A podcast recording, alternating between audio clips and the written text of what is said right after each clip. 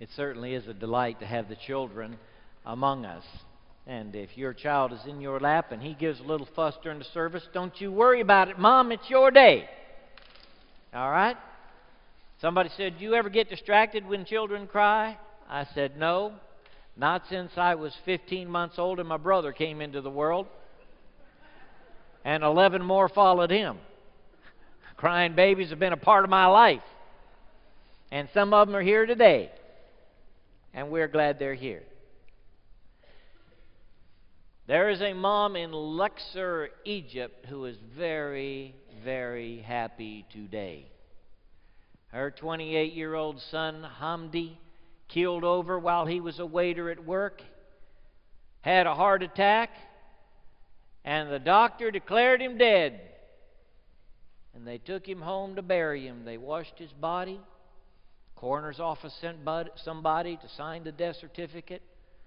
Coroner doctor showed up, realized his body was still warm. And she said, This man's not dead, he's alive. At that point, the mother killed over. They revived them both and they had a party instead of a funeral. Happy Mother's Day. We're going to visit an interesting text today. It's in Matthew chapter 12. It's part of our Protect Your Community presence.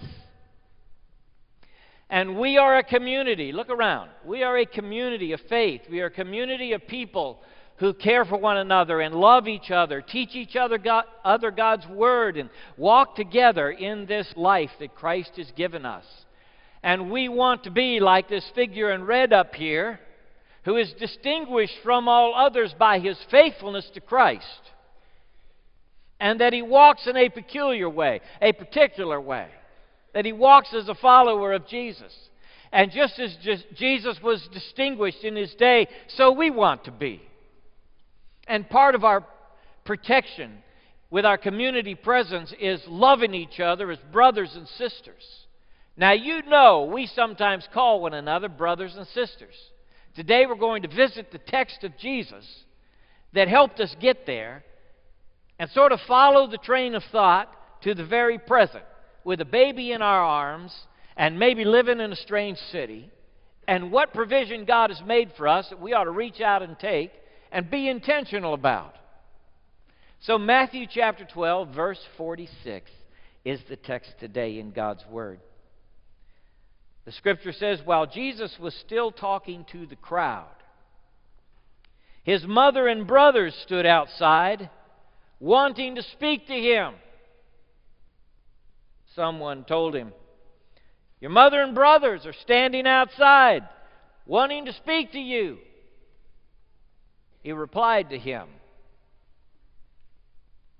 Who is my mother? And who are my brothers? Pointing to his disciples, he said, Here are my brother, mother, and my brothers. For whoever does the will of my Father in heaven is my brother and sister and mother.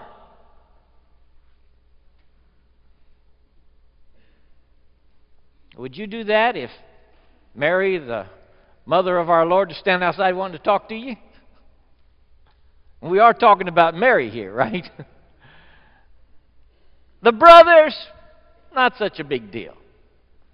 Mary's outside wanting to talk to Jesus. Blessed art thou among women, and blessed is the fruit of thy womb. Hello, highly favored one, the Lord is with you. This is Mary. She's outside wanting to see Jesus. If somebody ran up here right now and said, David, your mother's outside in the lobby, she wants to talk to you, I'd leave my Bible right here and go see mom. Wouldn't you?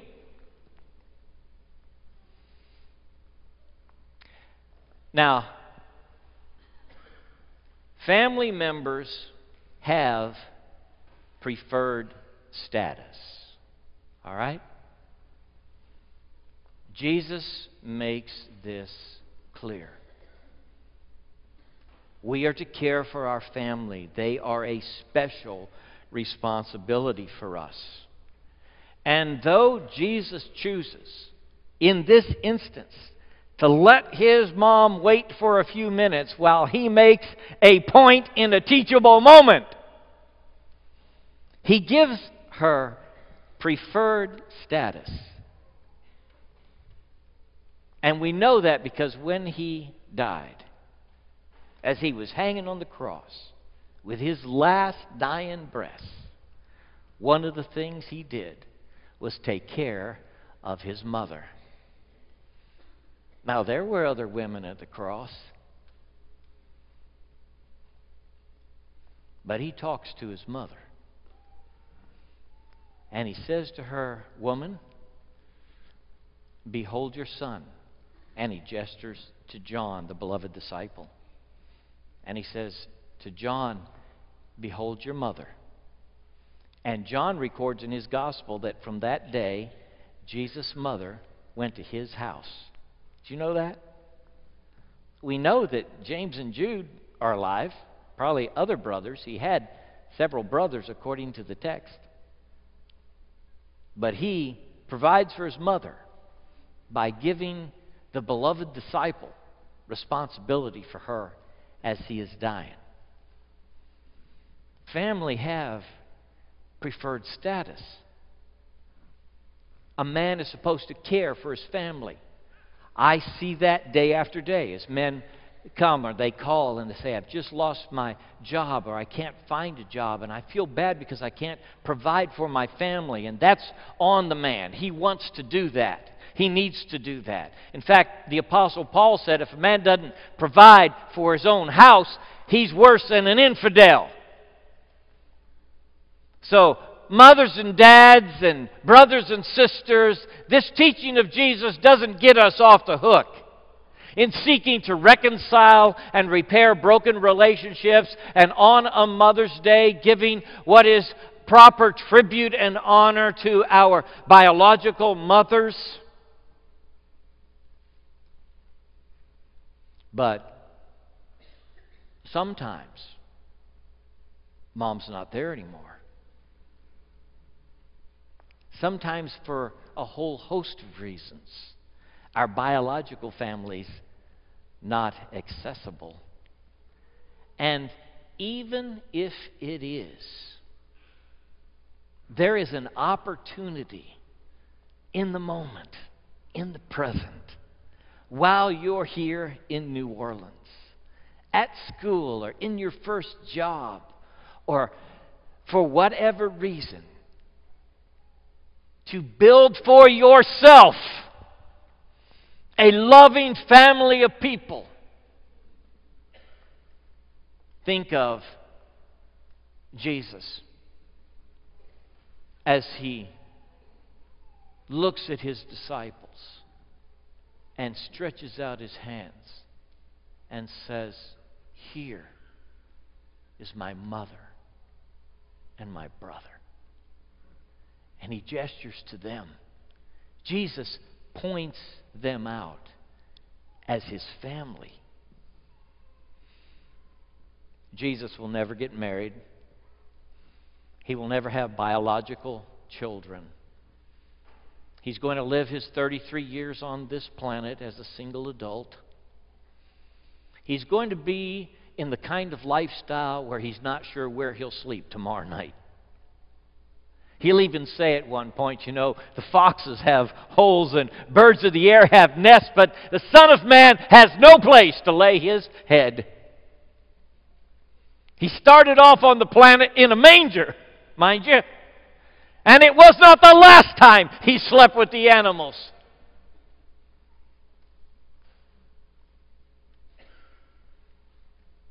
So for him to have brothers and sisters who loved him. And he loved them. It meant so much to him to be able to say, These are my brothers. These are my sisters. Here's my mother these folks here who follow me and spend the days with me. We love one another like family. Jesus gestures to them and he stretches out his hands and he says, Behold my family. And I think about James and John and their dad Zebedee back on the boat Zebedee was going to give them the family business. And now they're following the itinerant rabbi, Jesus. And that dream he had, that dad, what he dreamed, will never come true. They won't ever be the fishermen on the Sea of Galilee and take all that equipment and that business he built up. That's over for them. Peter at one point says, Lord, we left everything. We left everything to follow you. We left the fishing business.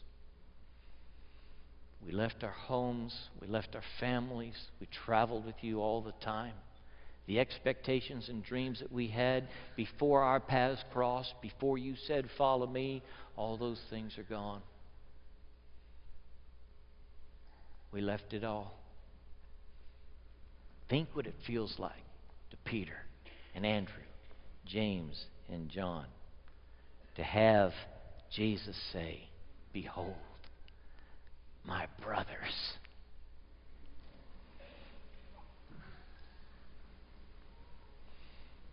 Man, that that cements it.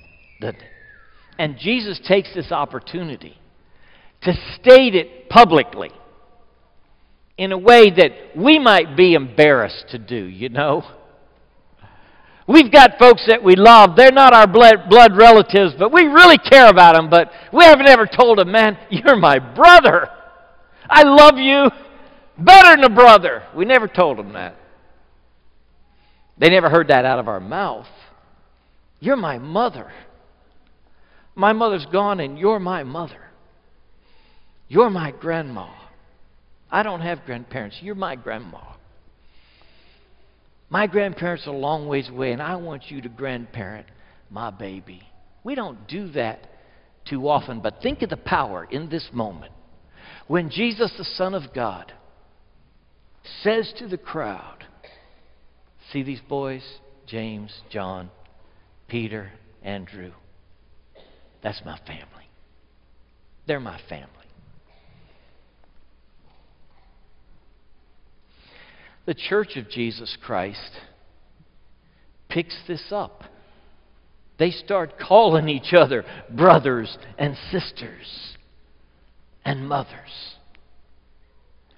And even today, we still do it. But I'm going to suggest to you something today, okay? On this Mother's Day, I'm going to suggest to you that you expand your loyalties and maybe your mom lives a long ways away, or for whatever reason, you need a mom right here. You find somebody who loves Jesus, who's in this church, who's seeking to walk faithful to Christ, and you say, I want you to be my mom. I want you to be my dad. I'm going to be your brother. We're going to live life together as family. While I was preparing this message, I sent out the notes to a group of people who are like family to me like my brothers and sisters. And they always peruse my notes, and sometimes the things I say, they tell me to say, all right? So, and I put it on them. If I make any mistakes, I jump on them. But one of them sent back when they read this, the outline, and said, You know, we lived as missionaries for years and years in a foreign place and the brothers and sisters that we loved and cared for while we were deployed for all those years are closer to us than our own blood kin. And she said, people need to be intentional about this. This needs to happen not accidentally, but on purpose. We're too lonely. We are. We're too isolated. We have too many compartments in which to live It is too easy to make a friend with your computer and stay barricaded in that little place that you call home and never interact with real people. It's just too possible to distance yourselves from the living, breathing human beings around you, and you need them. And you will never be all God called you to be unless and until you are connected in living, vital ways with the people God has given you. And, brothers and sisters, that takes work. It takes time. It takes attention. And we have to do it on purpose. It's not just a way to talk. Hey, Brother Joe! It's not just a way to talk, it's a way to live, it's a way to be. And so the Apostle Paul, when he wrote to Timothy, he said, I want you to adopt this language for people in the church. 1 Timothy 5 1 and 2. Treat younger men as brothers, older women as mothers, and younger women as sisters with absolute purity.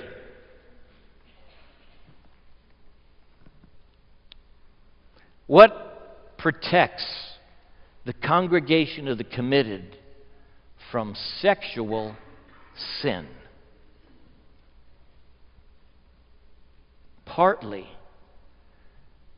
we maintain our faithfulness in our sexual lives by treating one another as brothers and sisters in the family people to whom we give ourselves and our devotion and our loyalty. And we would never threaten the covenants that they have made with their spouses.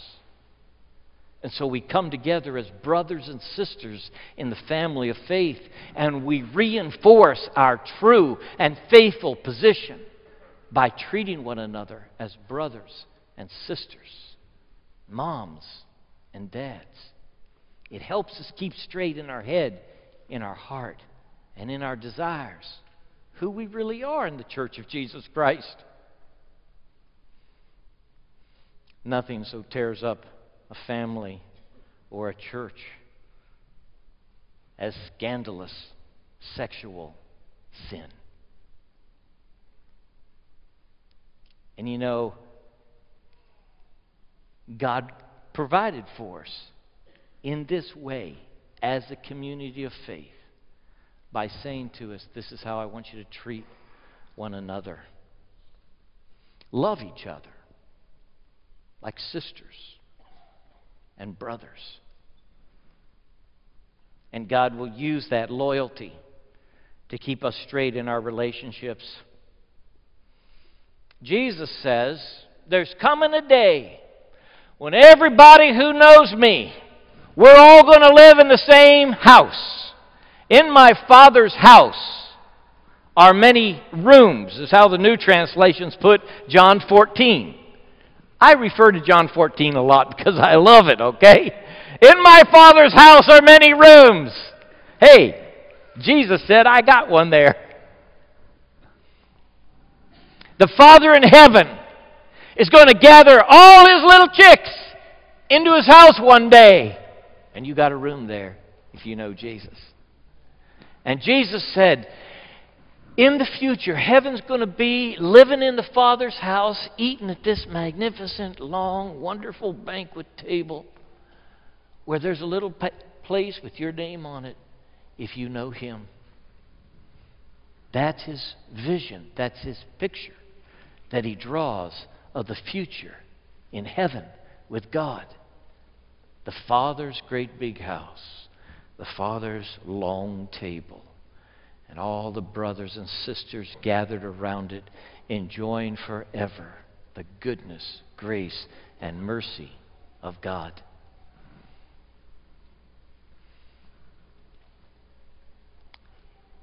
They asked Jesus, you know, whose wife will she be on the day of judgment? Remember that question? She had seven wi- uh, husbands, all of them died. Whose wife will she be on the day of judgment? And Jesus, Jesus told him, Look, you got this wrong. It's not going to be like being married. We're going to be like brothers and sisters in God's wonderful house, like the angels, he says. In fact, I'm going to visit that text in two weeks. So Jesus is asked the question Hey, your mother and brothers are outside, okay? They want to talk to you. And he says, he takes this moment to say, Here's my family right here in front of you. But not all. Not all are family. He clarifies that. He stretches out his hands toward his disciples. I don't know where they are. And I envision him maybe putting his hands out like this. You know, Peter and John are right over here. He kind of stretches out his hands like this. And he says, Here's my brother and my mother. In, in a chapter just prior to this, there's the healing of the man with the withered hand, and the same verb is used. Jesus says, Stretch out your hand. And a man stretches out his hand, and it is healed in the process. I thought about Jesus stretching out his hand toward his friends and how we stretch out our hands to one another. And how, if we are socially crippled, if we have a hard time connecting to other humans in loving relationships, if it's difficult for us, we're sort of like the man with the withered hand. And we need to hear Jesus saying, hey, stretch out that hand. Jesus heals the socially crippled as well as the physically. It's used again when Peter starts sinking in the water. He steps out of the boat. He's about to drown. Jesus said, Come on if you want to. And he starts sinking, and Jesus stretches out his hand to him. I'll bet there's somebody here today that feels like you're sinking too. You know, you're just about to go under. And the waves are this tall. That's what it feels like to you. And you're on the water, and your feet don't have a place that's solid to stand. There may be a mom who feels that way today, just about ready to go under at the end of your rope. There may be a dad like that, or maybe a son or daughter. Maybe there's an older person, a grandma in the room, who's stretched to the limit and you don't know what to do. I want you to see Jesus stretching his hand out to Peter. And know he's stretching his hand out to you on this Mother's Day. Hey, are you in trouble? Are you wrung out? Are you crying every night? Can you see Jesus stretching his hand out to you? You feel like you're about to sink? Can you see him reaching out to rescue you? You say, Is that real? Absolutely, that's real. That's the business he's in, stretching out his hand to you and me, to Peter when he's sinking, to the leper who needs healing, to the man who can't walk, to the thief on the cross. And you know who his family is? The, he, the people who reach back and say, Yes, Lord, I'll follow you. I'll take that hand. I'll trust in you.